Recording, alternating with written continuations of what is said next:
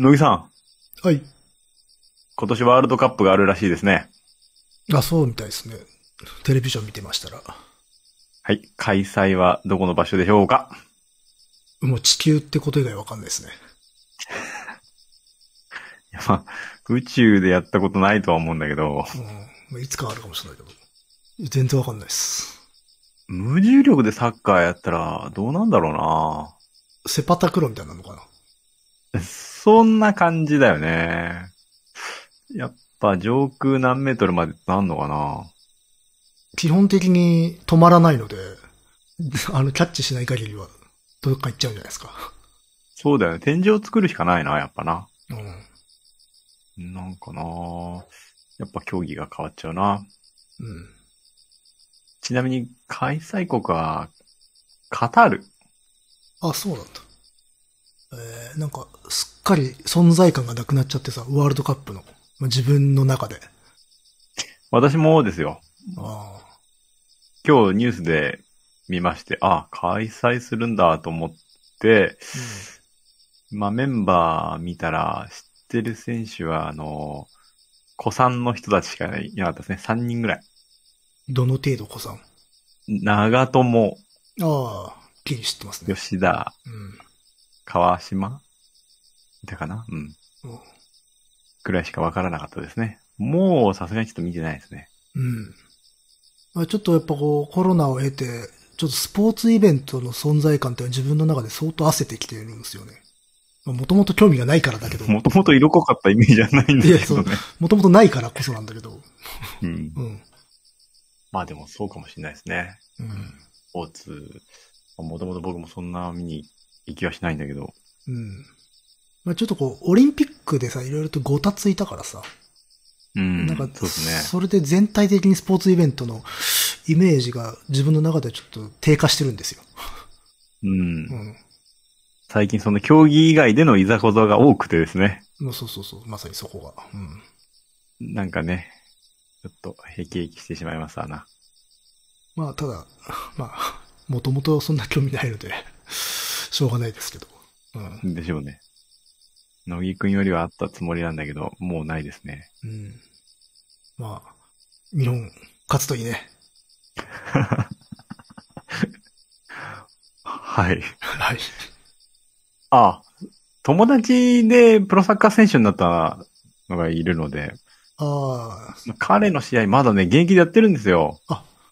でももうベテランじゃないですか、そしたら。いや、もう相当ベテランですね。うん。なので、その試合はまあ、ちょっと現役のうちにもう一回ぐらい見に行きたいなと思うんですけどね。うん。もう一時日本代表でしたからね。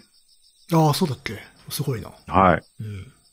あれはすごいなと思いました。あ友達から代表出たなとも思いましたけどね。うん。なるほど。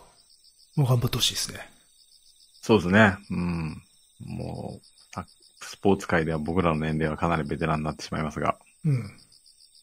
ね、ポッドキャスト界ではまだまだひよっこの僕たちがやっていきましょう。あ、そう。カエサルの休日です。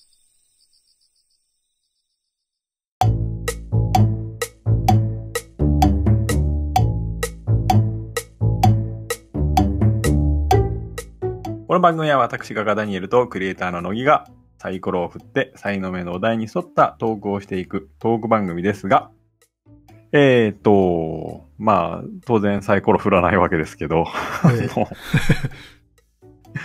えー一応ね、一応こんな話を、えーし久しぶりに言ったな、このセリフ。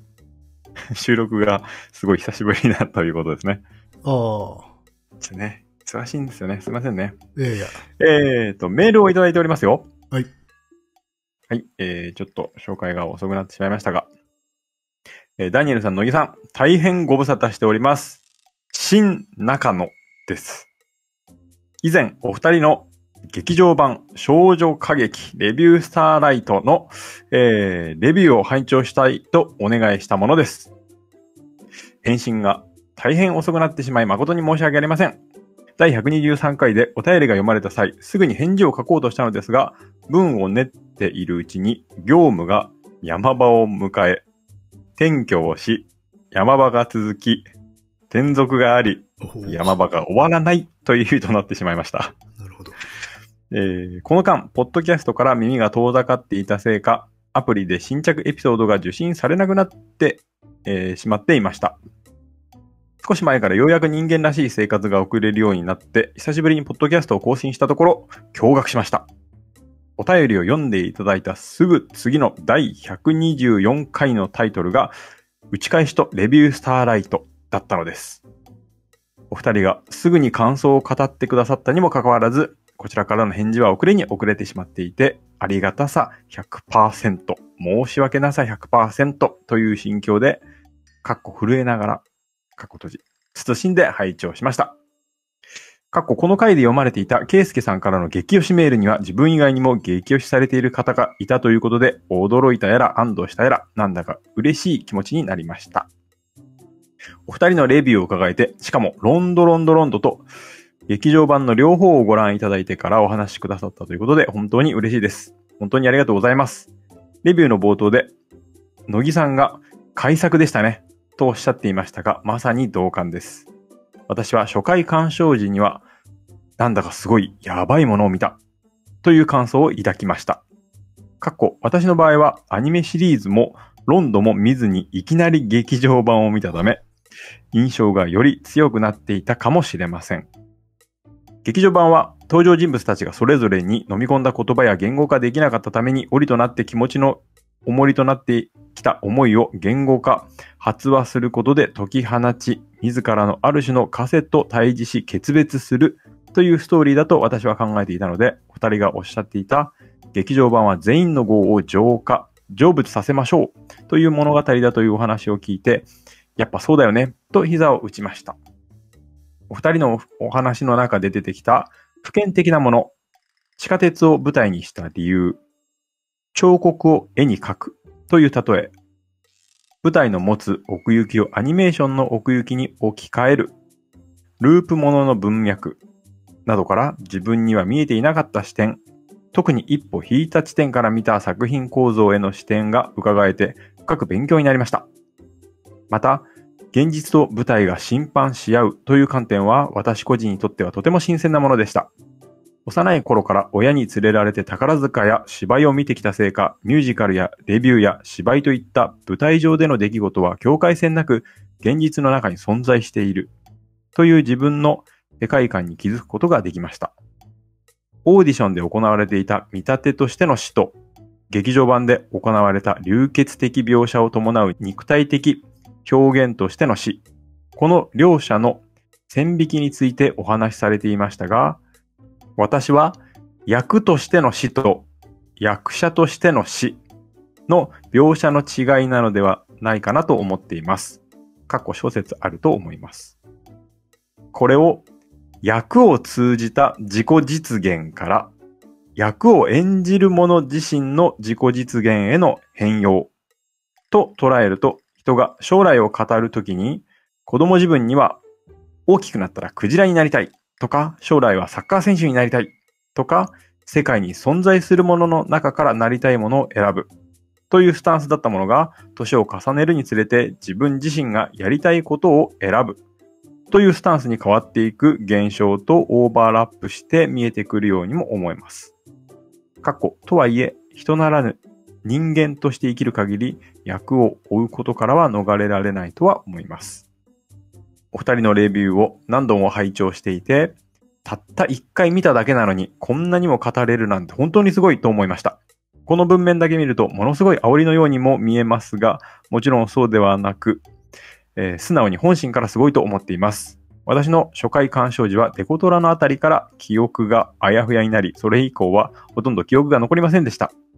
それぞれが受けた衝撃の質、量の違いに、違いと言ってしまえばそうなのかもしれませんが、作品を楽しまれながらも作品の構造もつかまれていたお二人。すごいです。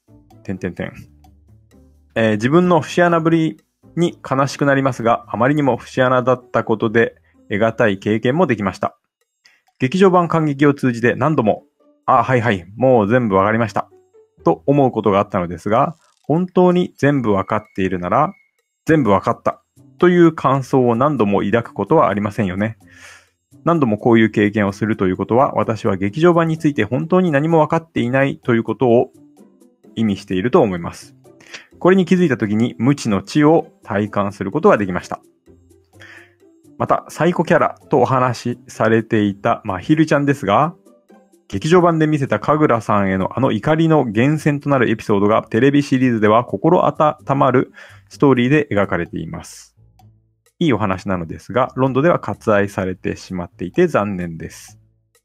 ところで、感激回数についてですが、劇場版を劇場で280回以上感激された方もいらっしゃるなど、リピーターになる方が多い作品ですので、私の感激回数、かっこ60回ほどは特に多いということはないかもしれません。レビューをお願いしておきながら返信が遅くなった上、スーパー長文乱文で本当に申し訳ありません。お二人のお話を聞けて本当に嬉しかったです。本当にありがとうございます。梅雨のような天気でありながら、冬の足音が聞こえてきそうな気温の日々が続いています。体調を崩されぬよう、くれぐれもお体ご自愛ください。いつも次回の更新を楽しみにしています。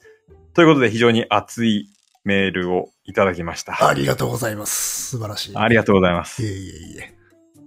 そんなね、我々としてもお礼をね、言いたいですね。光栄ですね。はい。うん。あのー結構間は空いたんですけれども、確かに。うんあの、間はケイスケさんが繋いでくれた。みんな、みんな、濃ゆいですね。そうですね。やっぱ本当いや、ていうか、280回って、いや、やってるの、そんなにね。どういう、だから一日何回、可能な限り見たってことなのかね、複数回。そうだようね。ん。場所を変え。いやいやいや。あ、でもまあ、あれですよね。何でしたっけ？うん。役、演じる役どころとしての死と役者としての死っていうのは、あなるほどなと思いましたよ。本当に。そうですね。うん。そうそういや、全然我々は、あの、本当にマジで一回だけさらっと見ただけなんで、いろんなものをこぼしてるんで。うん。はい。うんそうですね。我々がこぼしてるものの方がもちろん多いと思い多いと思いまます。うん。まあ、まあ分かっていてもね、言葉に、まあ言葉にできなくても分かっているものっていうのはありますから。ありますから。いや、だってその、デゴトラ以降記憶がないですっていうのはまさにそういうことなんで。そう、そうですね。もうフィジカルで分かったからもう覚えてないってことですから。うん。いや、映画見てね、面白いのにあんまり覚えてないって、それ結構最上級な楽しみ方なんで、いいんじゃないですかね。うん。うん。肉体で食らったってことです。そうそうそうそう。うん。いやいや、こういう経験はなかなかね、うん。我々にはないですから、そうですね。うん。うん。これこそまさに得難いものだとは思います。思いますね。そのね、まあ、60回とか280回を見られた方の前で喋るっていうのは死にそうですけどね。一回しか見れないっていう。まあまあまあ、でもまあ楽しんでいただけたのならば幸いでございます。そうですね。うん我々としても良かったなと思います。また何かあったら、ぜひ送っていただきたいと思います。はい。はい、更新がね、遅れてしまっていますけれどもね。えー、まあ、あのーちょっとこれ話しておかないとと思ったんですけれども、あ、あれですか、ニュース速報ですね。ある意味では。うん。はい。ポケットモンスター、ね、アニポケってやつですね。ええご覧になりましたか、皆さ私は見てないですけど、あの、ツイッターのタイムライン見て、あ、これはダニエルさん話すでしょうなって思いましたけど。うん。ん。いやー、優勝しましたね。あの、このね、優勝を、イギリスは BBC が伝え、日本では 渋谷の。ビジョンに速報が流れるという、そうか。まあでもまあ、25年ですよ。トレンド入りはしてましたからね、ツイッターで。はい。うん。もうあの、僕、リアタイで見れないんですよ。子供と一緒に、あの、ちょっと、子供にとってはちょっと遅い時間なんで、うちの子にとっては。うんなので、次の日とかに見てるんですけど、あのーこれはもう、あの、速報入っちゃったんで、結果を知ってしまいましたね。見る前に。あ、そうだよね。うんうんあ、それはちょっとあれだよな。良くないよな。SNS よな。はい。うん。いや、SNS じゃなくても、ヤフーニュースの方で知りました。あ、それはなおさら悪いな。それはなおさら悪いわ。だってそこはコントロールできんだから。うんそうそうそう。いやー、見ちゃったなと思って、ほん優勝しましたね。やはり。。そうか。いや、なかなかいい演出で、まあもちろんね、お決まりではあるんですよ。これまでの仲間が出てくるとか。うん。もちろん最後はピカチュウが決めるわけですけれども、うん。あのピカチュウが一旦倒れた時に、これまで一緒に旅したポケモンが勢揃いしているところとか、うん。ね、あの、一番最初のシーズンの目指せポケモンマスターの曲が流れるところとか、まあお決まりではあるんですけれども、うん。やっぱりもう目頭がね、熱くなりましたね、ほんと。おお素晴らしい。さすが25年の重み。いやー、ほんと優勝おめでとうとこれからが心配っていう のですね。おーあれなんでしょう主人公交代とか卒業は確定してるわけじゃないんでしょ確定してるわけではないですね。うん。まあでもしそうだと。うんまあそうだろうね。引退するのか、もう、サトシ中心じゃなくなるかだとは思いますね。更新の育成ですか。うー。うんん。ね、ゴーくんになるのか。まあもしかしたら終わるかもしれないし、アニポケ自体が。ああ。まあね、言ってましたからね。ん？以前ね、ダニエルさん言ってましたもんね。これちょっともしかしたら、今回うん。優勝すんじゃねえかっていうそうことは結構前に言ってたじゃない。だからもしかしてそれに合わせて終わっちゃうんじゃないかとっていう。そうそうそう。ずっと心配してたんですけれども、なんかいよいよその心配が現実になりつつあってですね。うん。なんか25年っていうこの区切れの非常にいいところで、うん。うん。やばいんですよね。そうですね。四半世紀ですからね。はい。うん。いやー、ちょっとねまあ、新しいゲームが出るのはね、楽しみではあるんですけれども、まあ、に僕は、やっぱアニメからね、子供と一緒に見てたんで、うん。なんかね、一応ね、全話は見てないんだけど、うん全シリーズは見見てるんですよ。うん。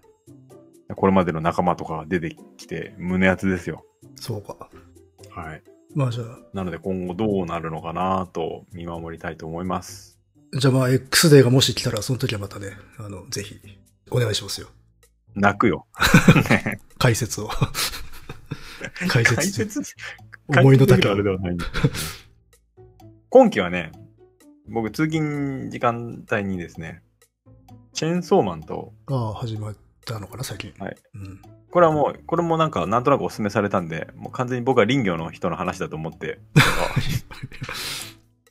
まあまあまあ。第1話で全然違うってことがよくわかりました。ええで、あとは、えー、水星の魔女。ああ、はいはい。ガンダムね。これおすすめされたんで、で、おすすめされた時に、あの、あ、俺ガンダム、これまでなんどのシリーズも見たことないよって言ったら、あ、それでも全然大丈夫ですっていうのを、そうね。あの、私も途中まで見てるけど、うん。うん。かなり違うかもしれない。テイストは。あ、そう。うん。あの、いや、それでもあの、全然楽しめますっていう風に言ってくれたのは、これまでのガンダムを何も見たことない人だったんで、ああ、じゃあ、まあ、ある意味では確かだ。そうそうそう。逆に確かだなと思って。あまあ、わかんないこともね、もしかしたらあるのかもしれないけど、まあ、ある程度は楽しめるんでしょう。逆にガンダムものの意見は割れるのかしらね。あ、これまでのとはちょっと違うんですか、やっぱ。いや、私も全然、だから、あれなんですよ。ガンダムものじゃないので、なんとも、あの、飛び飛びで見てるみたいな感じだったから、はあ、はいはい。うん、全然分かってない方なんで。まあ、なんとなく言っちゃったけど、こんな状況なんで、これに関しては別に話さないですよ。いや、まあそうですね。うんええ。恐ろしいですからね。これについて話すなんて。でもやっぱし、それこそあれだね。あの、レビュースターライト。はい。と共通するけど、ちょウテナ州がやっぱするっていう。まあこれもみんな言ってることだけど。はいはいはい。うん。ああ、そかなり意識してんじゃないかなっていう。う。うーん。んまあまあ、まあこれ以上話しませんけどね。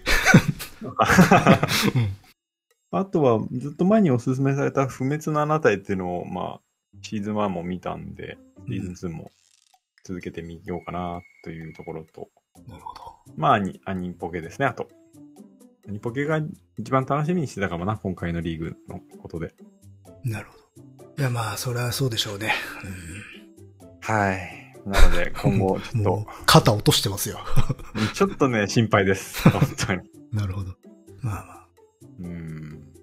てなわけで、今後どうなるかちょっとまた見守りたいと思います。はい。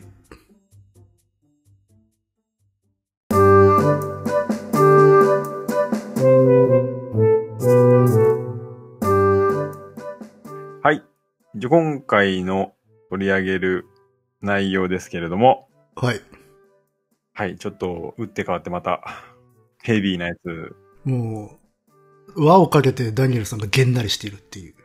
何やねん、これって。はいもう、乃木くんがこれを出してきたときにですね、これはやばいなと思い、事前にちょっと資料をいただきまして、ええ今それでちょっと凹んでたところですね。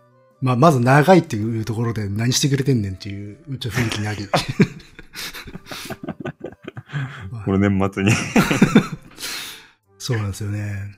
まあ、えっ、とね、前回に、その、まあ、映画の話をいくつかしたときに、ちょっと次、あの、ドキュメンタリー映画見に行ってくるよっていう話をして、はい。バビアール・コンテクストっていう映画を、これまだやってんのかちょっとわかんないんだけど、まあドキュメンタリー、完全にあの、劇映画ではない、しかも、うん歴史もののドキュメンタリーだったんですけど、うん。それを見、見て、まあそれの感想をね、話そうかなと思ったんだけど、実際見てみたら、そんなに感想を語るような映画でもなかった、個人的には。ああ、それはどういう意味で？えーっとね、まあ、こうなるよなっていう、ちょっと割とね、予想の範疇に収まってしまったっていうのと、あと、感想よりも前提が共有されてなさすぎるっていうのがあって。おー。うん、そう、このバビアールって、あの、1941年に起こったバビアールの虐殺を題材にした映画だったんだけど、はい。いきなりその映画の話をしてもだっていうのがあって。うんうんうん。それで、パンフを珍しく買いまして、私。おー。ちょっといろいろ引っかかるところがある映画だったんで。で、パンフ見たら、まあ、その疑問って全部解消されたんだけど、その中で、このバビアールの虐殺って、まあ、えっと、ナチドイツがウクライナで起こした、まあ、ユダヤ人虐殺の、まあ、ケースなんだけど、うん。これに関しての映画を撮るということで、その監督の最初のその構想みたいなのがパンフレットに書いてあって、そしたらあの、うん初めはあのドキュメンタリー映画ではなかったと。うん企画の段階では。あのこの事件の現場に居合わせたある、あの女性、ウクライナの女性を主人公とした劇映画にするつもりだった。うん。っていうことが書いてあって、あ、なるほど、そう、まあそれを考えるのがまず普通だよなと思ったの。うん。うん。でも、いろいろと調べていくうちに、それよりかは、もうちょっとトータル的なドキュメンタリーにした方がいいだろうって思い直して企画変更したっていうことが書かれて、それもまた、あ、まあ、賢明だなと思ったわけです。うん。うん、ちょっとこれいろいろと、その彼女のことを劇映画化するのって、いろいろな意味で難しいなって思ったわけですよ。ほうほう。あ、その女性っていうのは、あの、ディナ・プロニチェワっていう、あ、はい。まあ、ユダヤ人女性なんだけど、その人の体験記っていうものがあって、で、それをやろうとしてやらなかったっていう話を聞いたんで、あ、なるほどと思い。そしたら、じゃあ、この人の話をしてみようと思ったんですよ。はいはいはい。うん。あの、ご存知ないですよね？ディナ・プロニチはっていう人。知らないですよ。今回の資料で初めて出てきたんで。そうそう。知ってる人は知ってる、知らない人は全く知らんっていう人で。うん。ううんん。なので、この人が残している体験記をちょっとね、まあ、自分なりにこう、構成してみようかなと思いまして。おーはい。という話なので。うん。まあ、なので、ちょっと、割とくどくどと、物語的に語りたいと思います。はい。うん。日頃はこういうアプローチはしたくない方なんですが、あえてしてみたいと。そうですね。こう、珍しいうん。パターンだなとは思いました。うん。歴史を扱うときね。そうですね。